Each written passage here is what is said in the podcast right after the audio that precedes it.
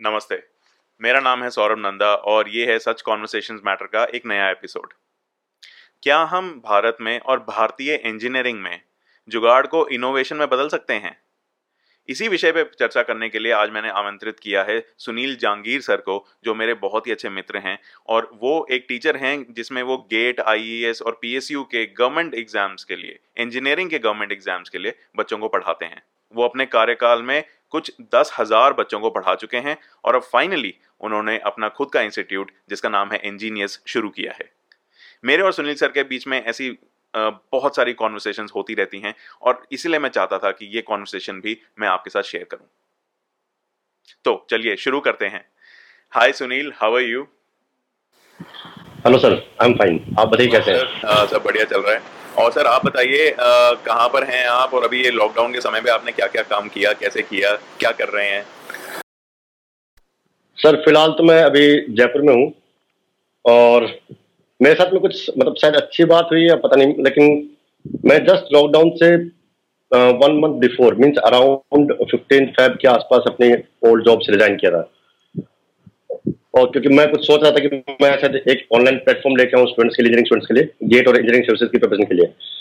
तो some how one month में मैंने वो मैनेज कर लिया और लॉकडाउन का टाइम एक्चुअली मैं एंजॉय कर रहा हूँ क्योंकि मैं प्रॉपरली रिकॉर्डिंग कर पा रहा हूँ और स्टूडेंट के साथ में वेल कनेक्टेड हूँ। So that's good time that's amazing sir actually ये बड़ी अच्छी चीज़ देखी है मैंने, काफ़ी जितने भी मेरे फ्रेंड्स हैं, काफ़ी लोगों के लिए लॉकडाउन का पीरियड एक तरीके से मतलब जो त्रास्ती है जो प्रॉब्लम है वो तो है सब मानते हैं। लेकिन काफ़ी प्रोफेशनल्स के लिए लॉकडाउन के पीरियड में काफ़ी प्रोडक्टिविटी बढ़ी भी है और उनका काफ़ी इंप्रूवमेंट हुई है काम में। Exactly exactly. पता काफ़ी कुछ नया भी सीखने मिला काफ़ी बुक्स पढ़ी थी पेंटिंग जो पढ़ने में थोड़ा सा टाइम स्पेंड हुआ ठीक है? तो काफ़ी अच्छा गुजरा मतलब मुझे कोई प्रॉब्लम नहीं है इट्स ऑल गुड मेरे साथ भी सेम है सर मतलब मैंने भी ये यूट्यूब चैनल तभी स्टार्ट किया और शायद हाँ, इसके बिना नहीं करता।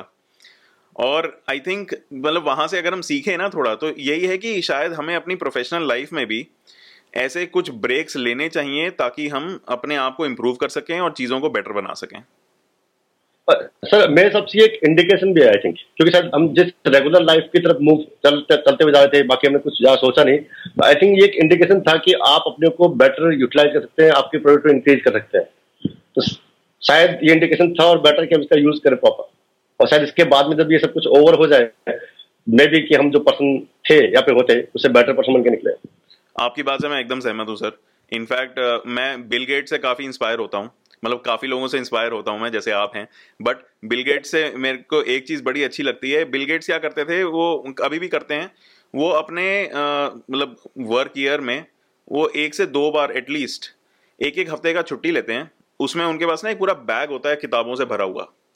Okay okay. तो वो अपने हॉलीडे होम में गेस्ट हाउस उनका कॉटेज टाइप का है किसी लेक के पास अब बड़े लोग हैं तो वहाँ चले जाते हैं और उनके पास दबा के कोका कोला होती है उनका हम्म। एक ही मतलब जो कहते हैं ना बुरी आदत या ऐब होता है उनकी कोका कोला पीने की आदत है तो वो किताबें okay. ले जाएँगे बहुत सारी और कोका कोला ले जाएँगे हम्म। एक हफ़्ते वो ना फ़ोन ना कुछ बस किताबें पढ़ते हैं और कोका कोला पीते हैं उनसे उनके दिमाग में नए आइडियाज़ आते हैं उनको समझ आता है कि और दुनिया में क्या करना है आपको लगता है हम ऐसा कभी कुछ कर पाएँगे सर देखो मेरे सबसे अगर हम बात करें लास्ट टू मंथ की मतलब लॉकडाउन टाइम की तो आई थिंक मैं सोचता हूँ कि अब अपन कर पाएँगे। क्योंकि पहले तो हो सकता है कि जॉब प्रेशर था ठीक है सोचते थे कि यार पता नहीं क्या होगा क्या नहीं होगा सैलरी इंक्रीज होगी या नहीं होगी लेकिन अब सर ठीक है इवन अब मेरे पास में बर्डन ज़्यादा है काम का but actually I am enjoying this one मुझे इसको मज़ा आ रहा है करने में। मुझे पता है कि मैं जो कर रहा हूँ वो एक अच्छा कॉज है और एक्चुअली टीचिंग में बहुत इंजॉय करता हूँ। तो मैं इस पर एक्सपेरिमेंट भी कर पा रहा हूँ कुछ नया एक्सपेरिमेंट कर पा रहा हूँ। तो मुझे लगता है कि वो एक्सपेरिमेंट शायद टीचिंग में ना होकर मेरे ऊपर भी हो रहा है। And that's a good thing तो डेफिनेटली कर पाएँगे नो डाउट क्या बात है सर। मतलब मैं खुद भी टीचर हूँ आपकी तरह ही। तो आई होप कि ये मेरे लिए भी काफ़ी अच्छा हो।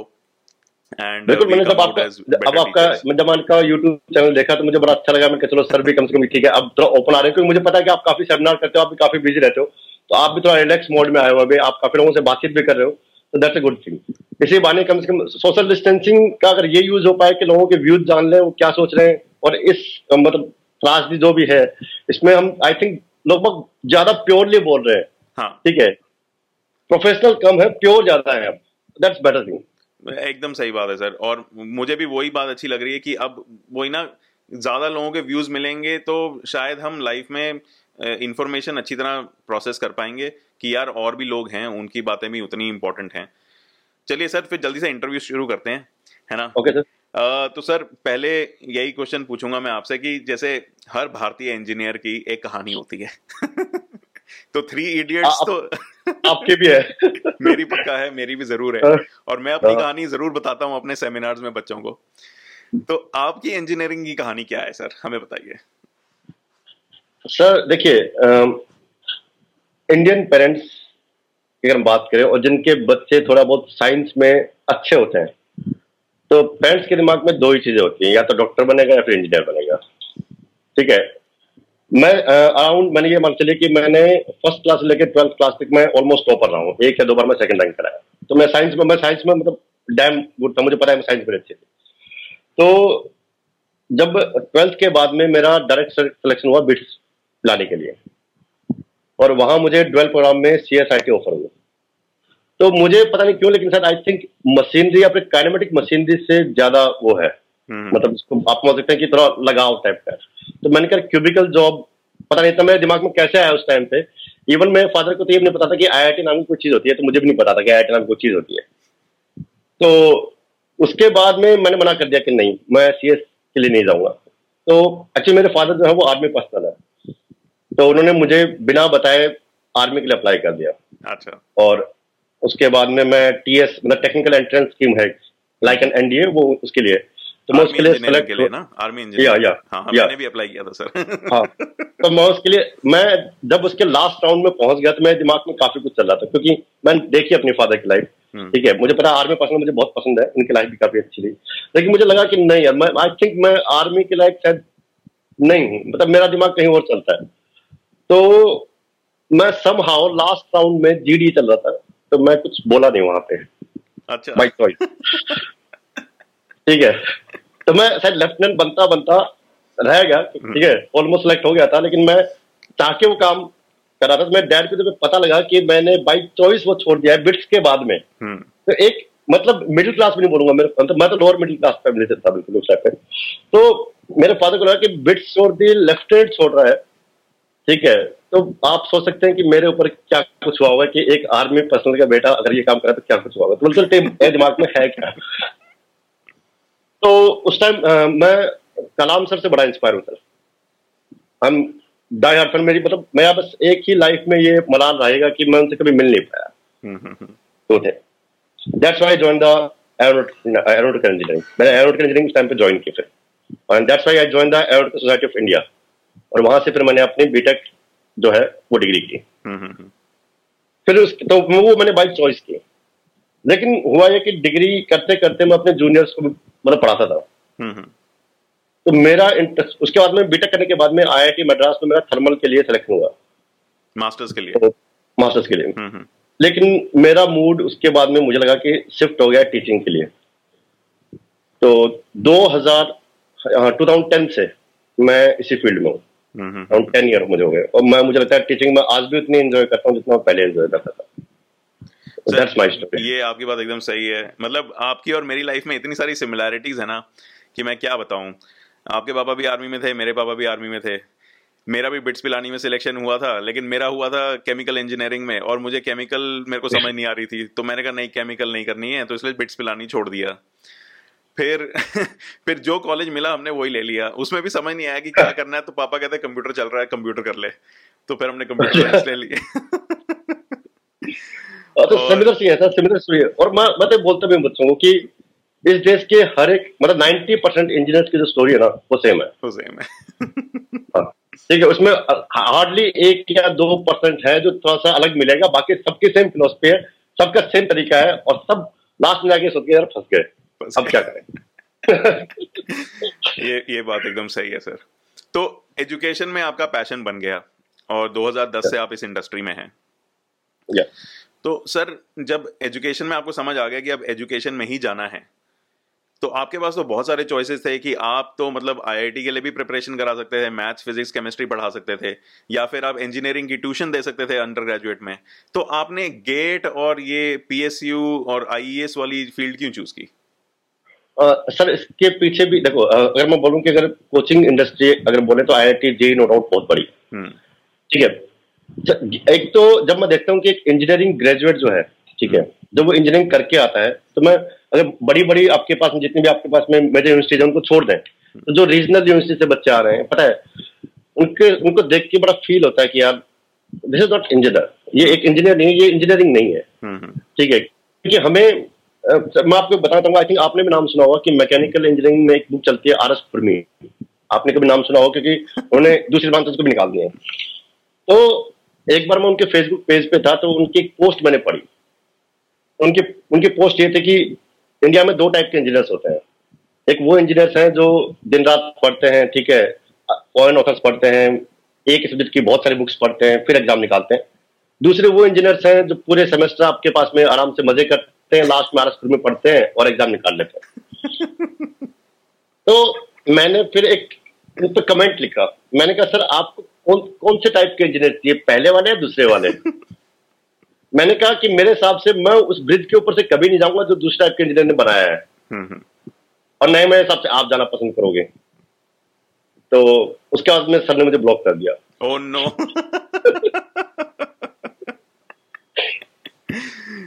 अच्छा सर। हाँ, तो फिर तो आपका फिर हाँ, आपका हाँ, इसीलिए आप मतलब आईईएस की तरफ़ फिर कैसे आपका इंटरेस्ट बना? मैं समझ गया आईआईटी जेई की कोचिंग में आपका इंटरेस्ट नहीं बना पर फिर। ये वाली फ़ील्ड क्यों? अब हाँ अब जैसे मैं जब बच्चे इंजीनियरिंग कर रहे होते हैं या जैसे सपोज़ कि स्टूडेंट्स कहीं ऐसे भी जो थर्ड ईयर फोर्थ ईयर में कोचिंग करने आते हैं हम्म। या फिर कहीं पास आउट आते हैं। तो सर इंजीनियरिंग पढ़ाना अपने आप में एक रिलैक्स है मेरे लिए मतलब मुझे बड़ा मज़ा आता है ठीक है?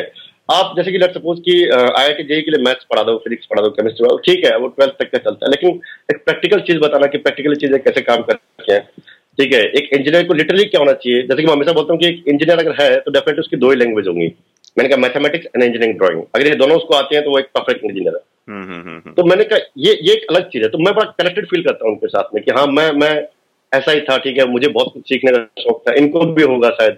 ठीक है तो मेरा मतलब मेरा उस फ़ील्ड में मैं फिर ज़्यादा डेप्थ में फिर धीरे धीरे धीरे धीरे फिर मैं उसी का ही हो गया। फिर मुझे कोई बोलता है कि यार आप आई आई की फिजिक्स में पढ़ाओ अच्छा पढ़ाओ कि मैंने कहा मुझे नहीं लगता कि मैं आई आई की फिजिक्स अच्छी पढ़ा पाऊँगा क्योंकि मैं इंजीनियरिंग ज़्यादा बेटर पढ़ा सकता हूँ। हम्म। तो फिर मेरा कनेक्शन वहाँ हो गया। तो अब- अब जैसे और प्लस ये कि आप अगर जब यंग इंजीनियर से बात करते हो तो टीचिंग बड़ी कमाल की जॉब है सर स्पेशली इस फ़ील्ड में कि अगर हम देखें कि आपकी एज कितनी भी बढ़ते रहे लेकिन आप हमेशा यंग इंजीनियर्स के साथ में बैठ के बातें करोगे तो आपका ब्रेन बड़ा यंग रहता है। हम्म, हम्म, हम्म। ठीक है? नए नए थॉट्स नए नए आइडिया जब आप क्लास में डिस्कस करते हो कोई आइडियाज़ वगैरह तो बच्चे उस पर जब इनपुट डालते हैं अपना तो बड़ा अच्छा लगता है कि हाँ यार मतलब शायद कंट्री कहीं पे बैठकर लीड कर दिए तो वो वो इनोवेटिव माइंड ठीक है जो आपसे डिस्कस करें ठीक है। किसी एक अच्छे पॉइंट पे कि सर स्कोर बेटर कैसे किया जाते वो आई जेई के बच्चों के साथ में एक्सपेरिमेंट नहीं किया सकता। सही बात उनको बस पढ़ाना है। तो मतलब यहाँ जो पे- जो टेक्निकल डिस्कशंस होती हैं आपकी बच्चों के साथ that is the main motivating factor for you कि वो टेक्निकल डिस्कशंस होती रहे मेरा दिमाग भी चलता रहे और मतलब दिल से तो हम यंग हैं ही हैं और उसी को आगे कंटिन्यू करते रहे। मैं आपको एग्जांपल दूँगा इस पे। हाँ।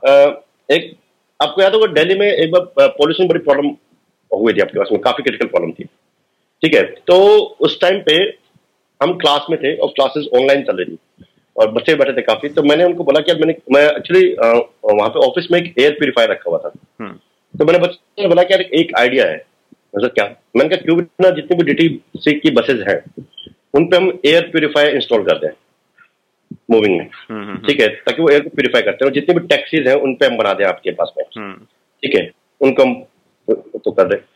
तो उस आइडिया को फिर हमने थोड़ा सा स्ट्रीमलाइन बनाया डिज़ाइन भी बनाया, सारी चीज़ें भी बनाई, ठीक है? लेकिन वो आगे इम्प्लीमेंट नहीं हुआ क्योंकि क्लासेस हैं बच्चों के भी एग्ज़ाम्स वगैरह हैं।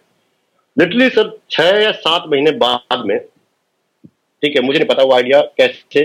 दिल्ली गवर्नमेंट ने around I think sir twenty thousand buses के ऊपर एयर प्यूरिफायर इंस्टॉल करने की एक न्यूज़ आती है। तो स्टूडेंट मुझे बोलते हैं, बोला, सर, शायद आपका आइडिया चोरी हो गया। मैंने कहा, मुझे नहीं पता हमने शायद इम्प्लीमेंट नहीं किया तो चोरी तो बोल नहीं सकते। नहीं आपकी बात एकदम सही है सर। इनफैक्ट अभी कोरोना के शुरू में ही मेरे भी मेरा एक इंजीनियरिंग फ्रेंड है वो मारुति सुजुकी में काम करता है। तो उसने एक डिवाइस बनाया जिसमें आप पैर से दबाएँगे अगर तो डिस वो साबुन आपके हाथ में आ जाएगा। तो अभी Okay. वो मॉडल मार्केट में आया नहीं था। ये है अप्रैल पहले हफ़्ते की बात है ये। हम्म तो मैंने कहा कि अगर तुम्हें बनाना है इसे आगे लेके जाना है तो बताओ फिर काम करते हैं। वो कहता हाँ डेफिनेटली काम करते हैं। तो मेरा एक और इंजीनियरिंग दोस्त है जो फ्लिपकार्ट शाओमी इन जैसी कंपनीज़ में काम करता है तो उसको हर जगह पता है चाइना और इंडिया में जहाँ पर इंजीनियरिंग से रिलेटेड सामान बनता है चाहे वो एयरफोन हो फ़ोन हो मिक्सी हो कुछ भी हो।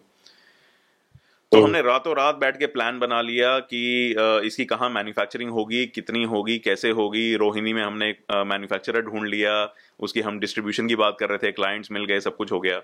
तो because of some personal reasons दोनों के घर में कुछ प्रॉब्लम हो गई। तो दोनों बिज़ी हो गए और वी लॉस दैट चांस वो हमारे एक महीना हमें डिले हो गया। और उसी चक्कर में आप विश्वास नहीं करोगे अब आप फ्लिपकार्ट Amazon हर जगह देख लीजिए वो मिलता है। प्लस आपको हर जगह दुकानों के सामने चंडीगढ़ में तो स्पेशली हर जगह वो लग गया है।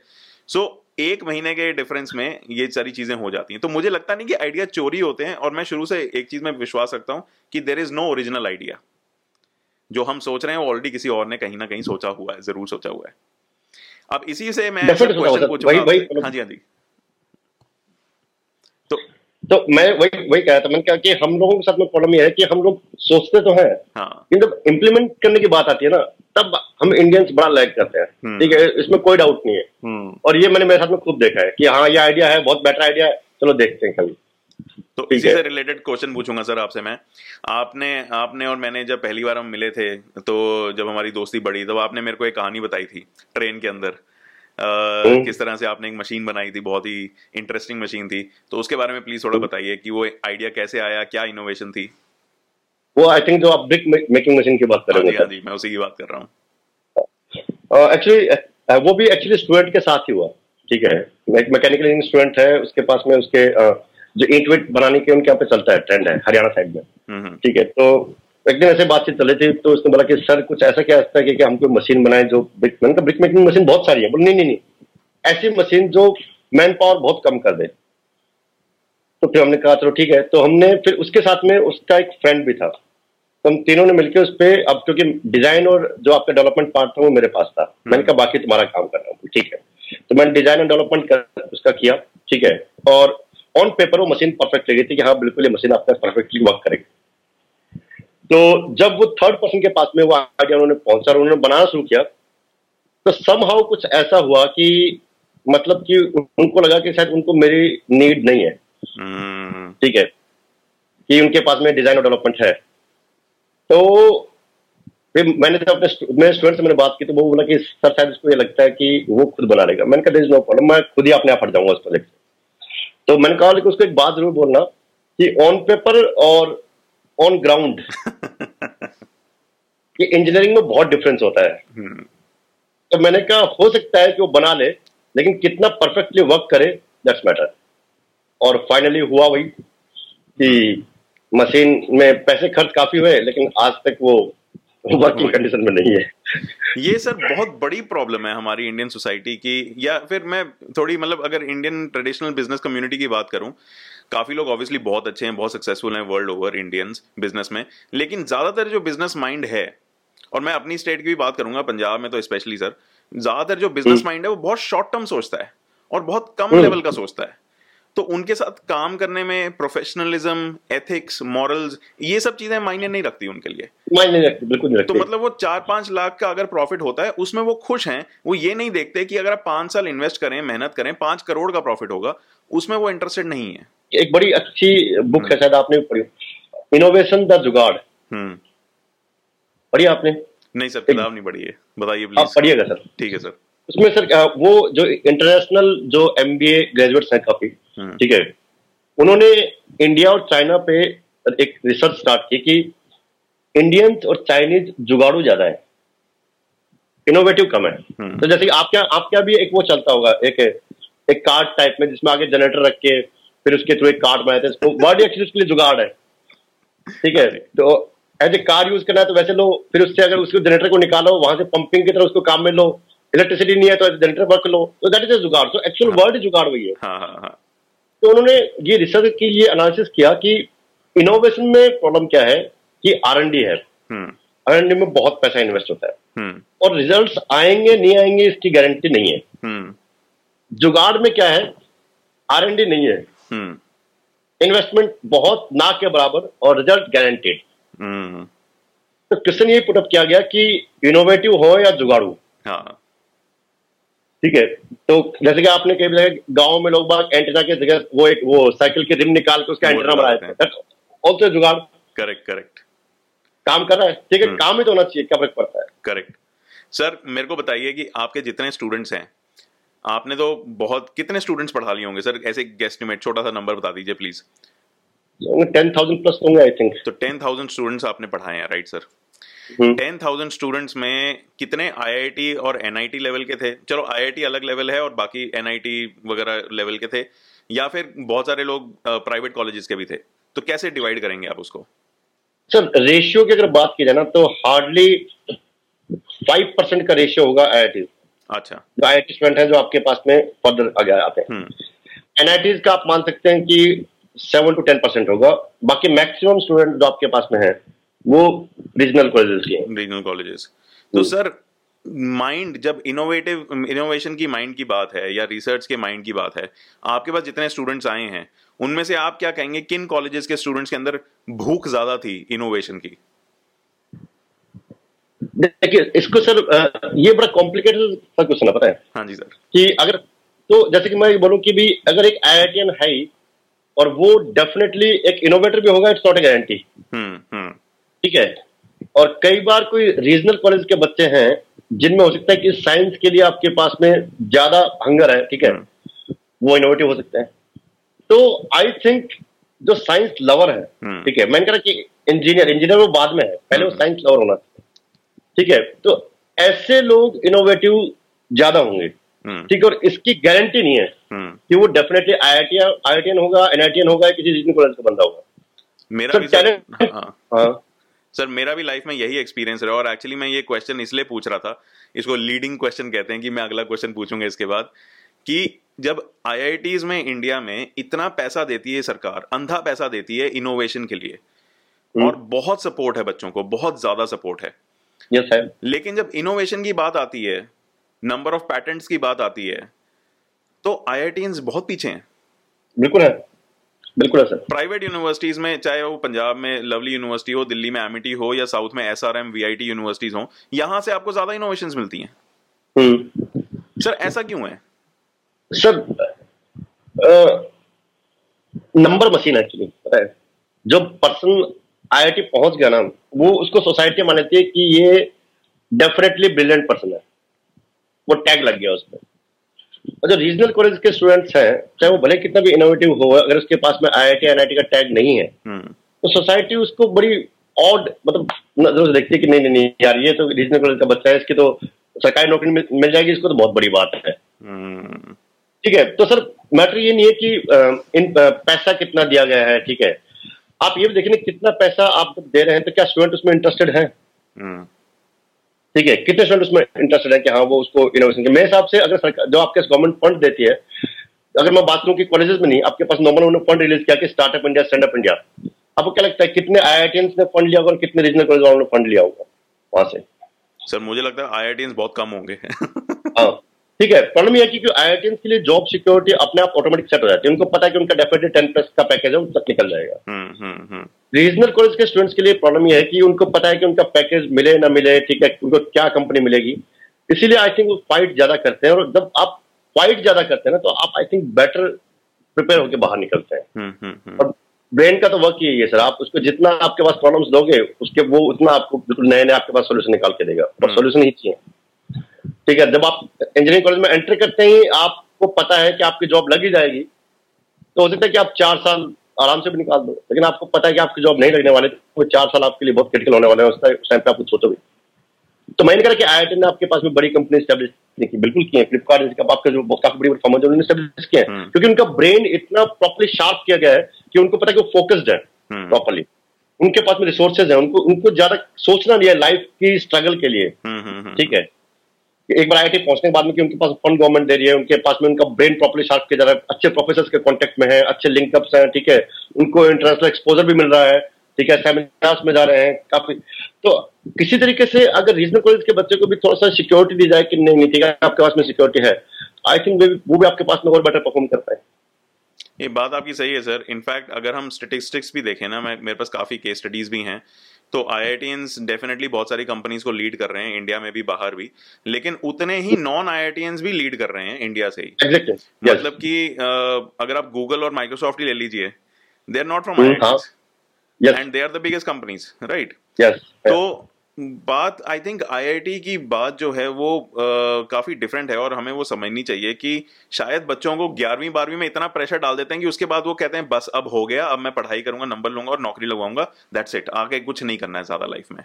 अब वही है सर एक आईआईटी में पहुँचने वाला स्टूडेंट कितनी फाइट करके आप सोचिए कि वो इलेवन ट्वेल्थ चला गया इवन आजकल के बच्चे एट्थ क्लास थे एट्थ क्लास से ट्वेल्थ क्लास तक उसको लगा था पढ़ना उसके बाद में उसको ईयर ड्रॉप करना है फिर कोचिंग करनी है और फिर जाके वो कहीं आई पहुँचता है। वो इतना फ्रस्ट्रेट उसका इतना पढ़ चुका होता है कि उसको लगता है कि बस ठीक है अब नहीं। लेकिन एक बड़ी इंटरेस्टिंग चीज़ बताऊँगा आपको। मेरा एक दोस्त है डेनमार्क में मुझे मिला था। वो इंडियन इंजीनियरिंग के ऊपर रिसर्च कर रहा था। तो उसकी जो पीएचडी है मतलब वो एंथ्रोपोलॉजिस्ट है सोशियोलॉजिस्ट है तो वो इंडियन इंजीनियरिंग के ऊपर रिसर्च कर रहा था कि इंडियन इंजीनियरिंग में भी जो जेई की जो कोचिंग होती है कोटा में और पूरी दुनिया में उसके ऊपर रिसर्च कर रहा था कि जब इंडियन एजुकेशन सिस्टम एक तरफ़ है अपना और उसके साथ में ये शेडो उसको शेडो एजुकेशन सिस्टम बोलता है वो शेडो yes, कि असल में वो नहीं है लेकिन उसके बिना काम भी नहीं चलता। काम नहीं चलता तो उसने रिसर्च की और उसकी मैं पीएचडी की प्रेजेंटेशन होती है वहाँ पर तो ओपन पब्लिक होती है तो कोई भी अटेंड कर सकता है। मैंने अटेंड की थी डेनमार्क में और वहाँ पर मैं उससे मिला उससे काफ़ी बातचीत हुई मेरी और उसने मुझे काफ़ी सारी इंटरेस्टिंग चीज़ें बताई। इनफैक्ट मैं उसको एक इंटरव्यू भी लूँगा उसका मैं कुछ अगले महीने में। और उसने मुझे ये बताया कि ज़्यादातर जो उसने रिसर्च पूरी अपनी आईआईटी दिल्ली पे की तो IIT Delhi top ranking IIT तो जो वहाँ हो रहा है बेसिकली वो सारे टॉप रैंकिंग आईआईटीज में भी हो रहा है। और आईआईटी दिल्ली में जाने के बाद उसने तीन चार लोगों से बात की तो उसमें उसने बोला कि ज़्यादातर जो बच्चे यहाँ पर आए हैं इंजीनियरिंग में घुसने के बाद वो काफ़ी ज़्यादा डिसअपॉइंटेड हो जाते हैं। क्योंकि एक तो जो उनका करिकुलम है वो उतना एक्साइटिंग नहीं होता जितना उनको इरोडोल सॉल्व करके मज़ा आता था या एच क्वेश्चन सॉल्व करके मज़ा आता था। तो कहते कि कितने बच्चे थे जो अभी भी मैथ्स में मास्टर्स करना चाहते हैं, फिजिक्स में मास्टर्स करना चाहते हैं, केमिस्ट्री में मास्टर्स करना चाहते हैं। इनफैक्ट मैं एनआईटी से हूँ तो मेरे कॉलेज में एक लड़का था जो कॉलेज की पढ़ाई से बोर होके वो इग्नाउ से बीएससी मैथमेटिक्स कर रहा था कॉरेस्पॉन्डेंस साथ के साथ। सर इवन मैंने आईआईटी मद्रास में जब थर्मल के लिए अप्लाई किया था तो मैंने उसमें लिखा, सब टॉपिक पूछा गया था कि भी आप इस पे काम करें तो मैंने लिखा एंट्रोपी तो मतलब कि एंट्रोपी पे स्पेशलाइज नहीं करवा सकते। हाँ। तो मैंने कहा सर मेरा इंटरेस्ट है उस पर मैं कुछ करना चाहता हूँ। मतलब वो आपके इंटरेस्ट पे डिपेंड नहीं करता हमारे कैरिकुलम में ये तो दैट्स मैटर मैंने कहा ठीक है। तो सर हाँ। कई कई बार फीलिंग्स को ठीक है अलग देखना पड़ता है कि कोई बात नहीं चली एकदम सही सर। अगला क्वेश्चन पूछता हूँ आपसे मैं। um, तो ये जो हमारा मतलब एक मिनट सर। हाँ। जब आप क्लास में जाते हैं और आपकी जैसे रेगुलर कॉन्वर्सेशन होती हैं इतनी इंटरेस्टिंग कॉन्वर्सेशन होती हैं स्टूडेंट्स के साथ। तो आप उनको इनोवेशन और इंजीनियरिंग के बारे में क्या ज्ञान देते हैं? जब वो आपसे पूछते हैं कि सर मतलब वो थर्ड ईयर का बच्चा है फाइनल ईयर का बच्चा है अभी है तो यंग बच्चा ही है आपकी तरफ़ देखता है आपसे मोटिवेट होता है तो आप उसको क्या ज्ञान देते हैं? क्या बताते हैं? इनोवेशन क्या है? इंजीनियरिंग क्या है? क्या करना चाहिए? मैं मैंने जैसे आपको पहले बताया कि मैं उस बुक से हाईली इंस्पायर्ड हूँ कि जो इनोवेशन का जुगाड़ है मैं उससे काफ़ी इंस्पायर हूँ। तो मैं फ्लूड मैकेनिक्स जब बेसिकली डील करता हूँ सब्जेक्ट तो साइफन इफ़ेक्ट हम लोग पढ़ाते हैं। हम्म। कि भी आपने एक पाइप यूज़ की आपने टैंक में डिप की और आपने सेक्शन क्रिएट किया पानी आना शुरू हो गया। हम्म, हम्म, तो आपने मार्केट में मग्स देखे होंगे या फिर वाइन ग्लास देखे होंगे तो वाइन फिल करने के बाद में एक पर्टिकुलर पॉइंट पे पहुँचने के बाद में पूरी वाइन निकल जाती है। एक बीच में ट्यूब होती है उसके अंदर। ठीक है?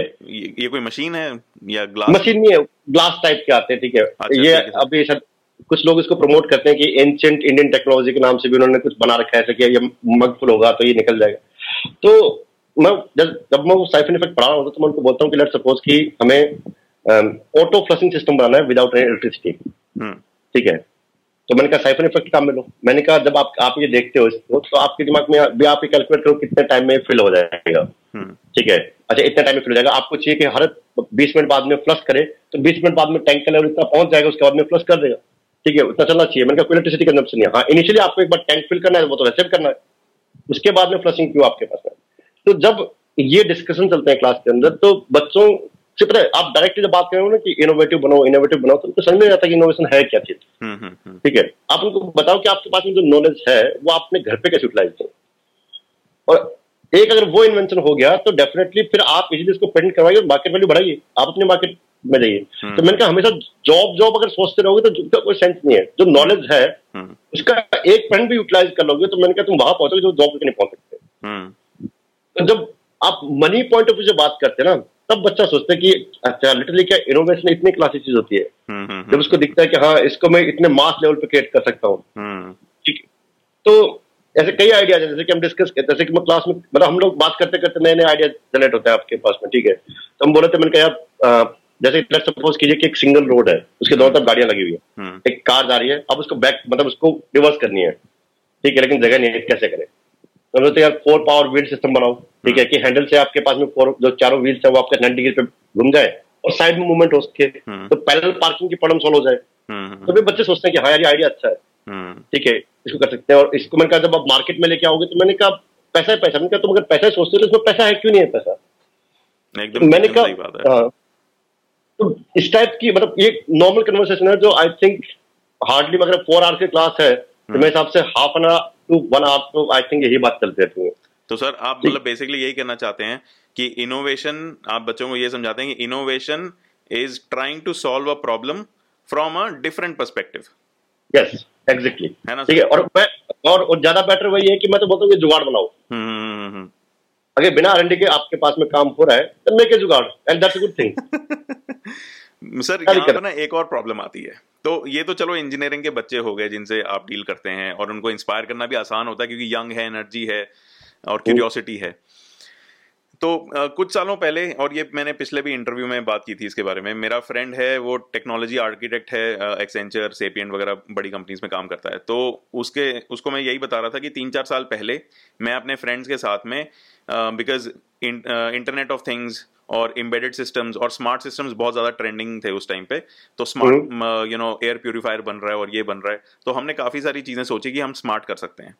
एक चीज़ हमने सोची कि जैसे ये जितने भी बड़ी बड़ी अपार्टमेंट कॉम्प्लेक्सेस होते हैं फ्लैट्स की बिल्डिंग्स होती हैं वहाँ पर पाइप से गैस आती है क्योंकि वो सेफ़ हम्म। होती है ज़्यादा। लेकिन उसमें भी वो एंड यूज़र के पास आने के बाद उसका सेफ्टी का लेवल कम हो जाता है क्योंकि एंड यूज़र कैसे गैस को यूज़ कर रहा है या क्या कनेक्शन लगा है हाँ। वो स्टैंडर्डाइज नहीं होता। तो पाइप हम्म। खराब भी हो सकती है लीक हो सकती है और लोगों को पता भी ना चले तो हमने कहा हम्म। कि एक सिंपल सा सेंसर बनाएँगे मतलब सेंसर दो तीन टाइप के हैं उसमें सेंसर लगाएगा वो देखेगा अगर गैस लीक हो रही है और आप घर में नहीं हो क्योंकि लाइफस्टाइल वैसा ही है उन लोगों का प्रोफेशनल्स का तो फिर साथ के हम्म। साथ आपके फ़ोन में मैसेज आ जाएगा आप फ़ोन से ही कंट्रोल करके गैस को बंद करवा सकते हो तो इस टाइप का छोटा सा सिस्टम सोचा और इसके बाद फिर हम इसको और इसमें फीचर्स डालते रहेंगे और ये सब करेंगे। सब कुछ हो गया हमने पैसा डाला हम तीन चार लोग इकट्ठे हो गए कि फ्रंट एंड कौन बनाएगा सॉफ्टवेयर इंजीनियर मैं मार्केटिंग और बिज़नेस की साइड पे था। और जो तीसरा बंदा जो एम्बेडेड सिस्टम्स की कोडिंग करता था सैमसंग तोशिबा जैसी कंपनीज़ में काम कर चुका था। हम्म। एक हफ़्ता हमने बहुत अच्छा काम किया बहुत आगे चले। यूके से हमने रास्पबेरी पाई नाम की चीज़ मंगवा ली। हम्म, और एक हफ़्ते बाद जो एम्बेडेड सिस्टम्स वाला बंदा था हम्म, उसने कहा सॉरी यार मैं काम नहीं कर सकता। मैं काम करने का वो हमने कहा भाई क्या हो गया? क्यों? क्योंकि सबसे ज़्यादा इंथुजियास्टिक वही था। कहता यार मेरी बीवी कह रही है कि आप पूरा दिन पहले कंपनी में काम करते हो उसके बाद भी आप टेक्निकल इंजीनियरिंग में काम करते रहोगे ये मैं नहीं होने दूँगी। तो मैं इसमें मैं उनकी भी बात समझ सकता हूँ उनकी वाइफ की भी बात समझ सकता हूँ क्यों कह रही हूँ ऐसा? क्योंकि हम्म। शायद हमारी जॉब्स की क्वालिटी बहुत अच्छी नहीं है। लेकिन क्या ये चीज़ें भी हैं जो हमें लाइफ में आगे जाके इनोवेशन करने से रोकती हैं? सर देखो फैमिली तो देखो फैक्ट तो आप डेफिनेटली अगर आपसे मैं ये ये क्वेश्चन एग्जैक्टली अगर आपसे पूछे तो आप क्या बोलोगे इस बारे में? सर मैं इसमें डेफिनेटली बोलूँगा कि आपको फैमिली को मतलब प्रायोरिटी देनी है आप उनको छोड़ नहीं सकते हो। तो लाइफ में बैलेंस मेंटेन करना बहुत इंपॉर्टेंट है। तो अगर अच्छा, अगर टेक्निकल इंसान भी है ना तो उसको अपने पर्सनल ग्रोथ पे भी काफ़ी फोकस करना पड़ेगा क्योंकि अगर आप पर्सनल ग्रोथ पे फोकस नहीं करोगे तो आप चीज़ों को मैनेज नहीं कर पाओगे। लाइफ टफ ही होने वाली है आगे काम बढ़ेगा ही कम नहीं होगा। लेकिन सर ये बात भी तो हो सकती है कि अगर आप उस टाइम पे थोड़ा सा अगर आपका फ्रेंड टाइम मैनेज करता है उस चीज़ को थोड़ा सा हैंडल करता हम्म, हम्म, तो मे भी हो सकता है कि आप मतलब आज उस बैटरी उस इन्वेंशन के साथ में प्रॉब्लम वर्क कर रहे हो। तो सर थोड़ा बहुत तो सेक्रीफाइस थोड़ा बहुत सेक्रीफाइस तो करना चाहिएगा। ये तो नहीं मैं कह रहा कि आप फैमिली को पूरा सेक्रीफाइस करके चलो बट थोड़ा सा टाइम आपको उसके लिए देना पड़ेगा। हम्म, क्योंकि सर इनोवेशन या फिर मतलब ऐसा सडनली नहीं हो जाता है रातों रात चीज़ें नहीं होती है। हम्म, हम्म, उसके लिए भी डेफिनेटली आपको इतना हार्डवर्क करना पड़ेगा तब जाके वो लास्ट में वो चीज़ जो आप चाहते हो आपके सामने आएगी। ये बात भी सही है तो मैं मान कि फैमिली प्रायोरिटी है नो डाउट मैं मानता हूँ लेकिन अगर आपका कोई इनोवेशन है हम्म। तो वो भी आपके लिए एक फैमिली है। आपको उसको भी वैसे ट्रीट करना होगा जैसे आप अपने बच्चे को ट्रीट बस वो है कि वो आपका ब्रेन चाइल्ड है। क्या बहुत अच्छी बात कही सर आपने। ये इसमें सर एक और क्वेश्चन आता है। तो इंजीनियरिंग इंडिया में जैसे आपने स्टार्टिंग में बोला कि इंडियन पेरेंट जो है वो सोचता है इंजीनियर या डॉक्टर लेकिन उनको बहुत कम समझ आता है कि इंजीनियरिंग या डॉक्टरी में होता क्या है। या एक इंजीनियर का दिमाग किस तरीके से चलता है? हम लोगों को कुछ चार साल बाद में हाँ तो फॉर एग्ज़ाम्पल आप और मैं अभी हम बहुत इंजॉय कर रहे हैं ये टेक्निकल कॉन्वर्सेशन करने में लेकिन आपकी वाइफ देखेंगी या मेरे पेरेंट्स देखेंगे तो उनको समझ नहीं आएगा ये क्या बेकार की बातें कर रहे हैं। क्या बेकार की बातें कर रहे हैं? तो आपको लगता है कि क्या इंडियन सोसाइटी इवन दो हम सबसे ज़्यादा इंजीनियर प्रोड्यूस कर रहे हैं सब कुछ कर रहे हैं लेकिन तब भी इंडियन सोसाइटी को समझ नहीं आता कि एक इंजिन एक इंडियन इंजीनियर को एक क्वालिटी लाइफ या इनोवेशन से भरी लाइफ बनाने के लिए उनको उसकी लाइफ समझनी ज़रूरी है कि नहीं है। आपको लगता है कि उनको समझ आती है एक इंजीनियर का माइंड कैसे चलता है और उनकी लाइफ कैसी है सर मैं आपको आ, मैं क्लास में कई बार डिस्कस करता हूँ जैसे कि हम्म। कई बार मज़ाक मज़ाक में बोलता हूँ मैंने हम्म। कहा आज से करीबन दस या पंद्रह साल पहले ठीक है जब गाँव में कोई आता था कि यार एक इंजीनियर रहता है यहाँ पे हम्म। तो गाँव का बंदा उसको हाथ पकड़ के उस इंजीनियर के घर तक छोड़ आता था ठीक है कि इंजीनियर यहाँ पे रहता है तो मैंने कहा सर आज आप किसी से पूछो कोई गाँव में आया कोई इंजीनियर रहता है क्या? तो बंदा ये बोला कि किसी के गेट पे नॉक कर लो एटलीस्ट एक तो पक्का मिल जाएगा। ठीक है? अच्छा। ये गारंटी है। अब प्रॉब्लम यह है कि क्योंकि सबको अपने घर में ना इंजीनियर डॉक्टर उगाने हैं। ठीक है? हम लोग चालीस चालीस सब्जेक्ट पास करके ठीक है उसके बाद जिस फ्रस्ट्रेशन से इतने सारे असाइनमेंट बना के इतनी सारी चीज़ें करके उस चीज़ से निकलते हैं। तो और उसके बाद में जब हम जब हमें बच्चों को जॉब सिक्योरिटी दिखाई नहीं देती तो सर लाइफ स्टाइल की तो बात छोड़ दो लाइफ स्टाइल सोच नहीं सकते उसको तो पहले अपनी लाइफ सिक्योर चाहिए कि इसकी लाइफ सिक्योर रखनी है ठीक है? सोसाइटी इंजीनियर को ट्रीट ही नहीं करती। हम्म। ठीक है? उनका ट्रीटमेंट ही अलग है। उनको उनको लगता है इंजीनियर इज़ नाउ मतलब ये ये आपके पास में ओके इंजीनियर है ठीक है? Mean hmm. ये नॉर्मल है आजकल। ठीक है? आप बाहर किसी कंट्री में देखेंगे तो एक इंजीनियर या फिर एक प्रोफेसर का एक अलग लेवल है। जैसे मैं आपको बताऊँ जैसे कि आपने कभी फील किया होगा कि लोग क्या बोलते हैं कि अच्छा इंजीनियरिंग करके जॉब नहीं लगी होगी इसलिए टीचर बन गया होगा। मतलब उनके लिए टीचिंग ऐसी है कि जॉब नहीं मिली इसलिए टीचर बन गया। मतलब टीचर वर्ड उनके लिए ऐसा है कि अच्छा कुछ नहीं हुआ तो टीचर बन गया। अब आपको मुझे पता है कि टीचिंग में हम लोग क्या करते हैं। हम्म। ठीक है? लेकिन ये आप ये बात उनको कैसे समझाएँगे? क्योंकि तो उनको सिर्फ़ इंजीनियरिंग के बाद में एक ही चीज़ चाहिए गवर्नमेंट जॉब उसके बाद में तो वो आपकी लाइफ है तो वो तो अच्छी है। उसके बाद में सोसाइटी आपको रिस्पेक्ट भी देगी। या फिर अगर आप प्राइवेट जॉब करते हो और अपना कोई वेंचर स्टार्ट करते हो आई थिंक सोसाइटी उसको वो ट्रीटमेंट नहीं देती जो एक गवर्नमेंट जॉब करने वाले इंजीनियर को देते हैं हम्म। तो आप कैसे उम्मीद करोगे सोसाइटी से कि वो एक इंजीनियर को डजन मैटर उसके पास जॉब है नहीं है वो उसको अच्छे से ट्रीट करे क्योंकि हम लोगों का आई थिंक जो बेस एजुकेशन है ना वही वही वही सब कुछ डिस्टर्ब हो रखा है हम्म। सर कितनी अजीब बात है ना मतलब हमारे देश में जहाँ पर इनोवेशन ही चाहिए अभी वेंटिलेटर्स की प्रॉब्लम हो रही है तो हमने सस्ते वेंटिलेटर बना दिए दो हफ़्ते के बीच बीच में।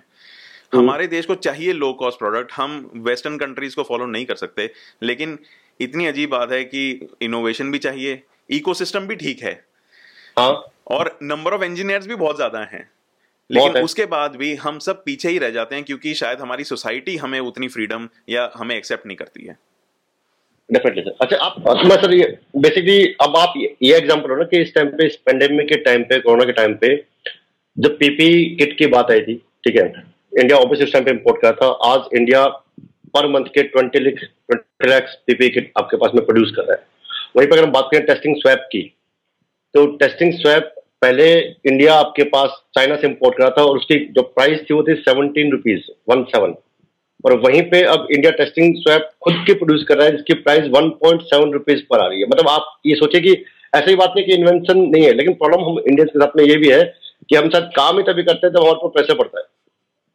इसी, तो इसी पे क्वेश्चन पूछूँगा एक और मैं और लास्ट क्वेश्चन होगा। सर कि हम इस कोरोना वायरस के पैंडेमिक को अभी हम समझ चुके हैं कि भैया हमारे पास सब कुछ है हम कर सकते हैं हमारे पास इंफ्रास्ट्रक्चर है लोग हैं पैसा भी है।